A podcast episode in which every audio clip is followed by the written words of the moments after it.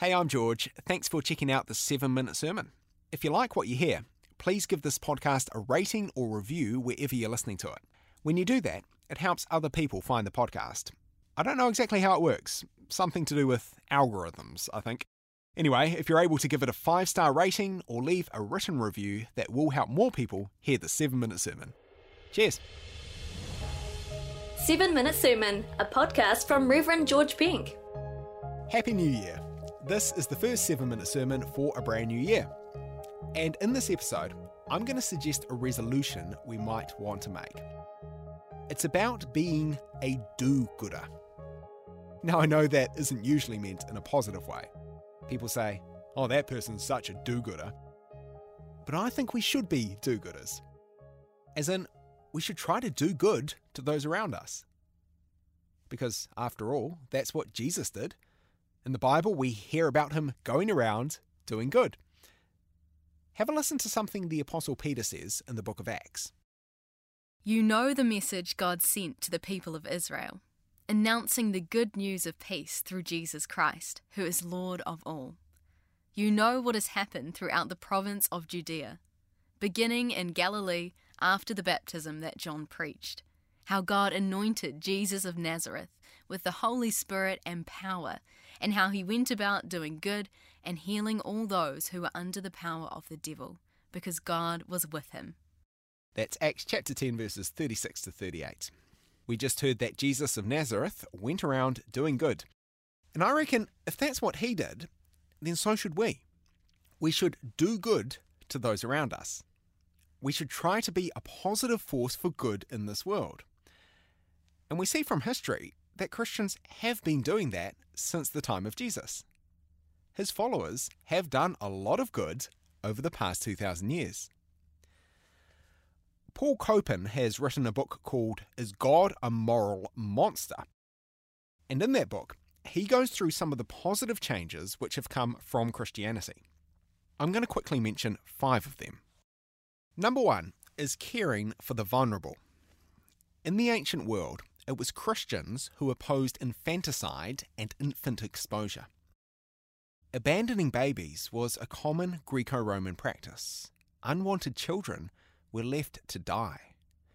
But Christians rescued and cared for them, and they led reforms to outlaw the practice. The early Christians also organised resources to care for the sick and the dying, which was in contrast to the culture around them. Followers of Jesus have been at the forefront of building hospitals and hospices.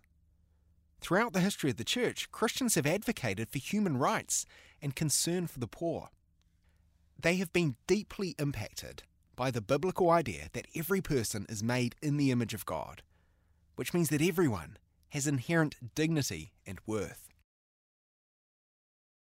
Number two is the eradication of slavery. As the Christian faith spread after the fall of the Roman Empire, the practice of slavery dwindled. Centuries later, when slavery came back, when it re emerged, Christian advocates strongly opposed it. Groups like the Mennonites and the Quakers stood against it. And individual Christians like William Wilberforce played really significant roles in the fight against the slave trade. Number three is about the creation of great cultural works. When it comes to literature and philosophy, some of the most profound and beautiful works ever written have come from followers of Christ.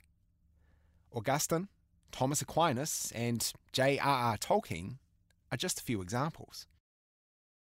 Christians have also created beautiful works of art, sculpture, and architecture. And they have composed brilliant music too. Think of great classical composers like Bach, Handel, and Haydn. Number four is about leading the way in learning. Christians have promoted higher education. Many of the world's great universities like Oxford, Cambridge, Harvard, and Yale were founded on Christian principles. They trained pastors and missionaries. And followers of Christ have led the way in scientific learning too. Many of the early scientists were also devout believers, people like Newton, Galileo, and Copernicus. Number five in our list of positive changes is about elevating the status and rights of women. They have been mistreated and disrespected in nearly every culture. But Jesus himself treated women with profound respect, and many of his followers have sought to do the same. Early Christians routinely protected women and children from abuse. More recently, here in New Zealand, we were the first country in the world to give women the vote. The country's most famous suffragette was Kate Sheppard, who was a committed Christian. She was an active member of quite a few faith based organisations. Her work was deeply influenced by her beliefs. So, those are a few of the positive changes which have been brought by Christianity throughout history. And I've been drawing from Paul Copan's work for that list. I've mentioned five, but there are lots more.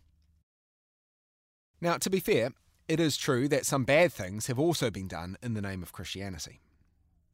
Christian faith has been used as an excuse or a justification for harmful behaviours. I'm not denying that. But I do think that if we're going to talk about the damage done by the church, as a lot of people do, then for the sake of honesty and accuracy, we must also recognise the extraordinary amount of positive change that Christianity has brought to the world. This began with Jesus himself, who, as we heard in our passage from Acts, went around doing good. It has continued through his followers over the past 2,000 years. And it continues today as Christians seek to live out the teachings of Christ and to be reflections of his light and his love to the world around them. So, at the beginning of this new year, if you find yourself thinking about how you want to live your life moving forward, if you're looking for a resolution to make, perhaps it can simply be to do good. Following the example of Jesus and of faithful Christians through the ages, let's try to be a force for good in our world today.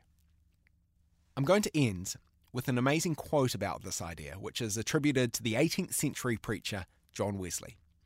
I think his words are really inspiring. Wesley said, Do all the good you can, by all the means you can, in all the ways you can, in all the places you can, at all the times you can, to all the people you can, as long as ever you can. Thanks for listening to the 7 Minute Sermon with Reverend George Penk. Subscribe in any podcast app to make sure you never miss an episode.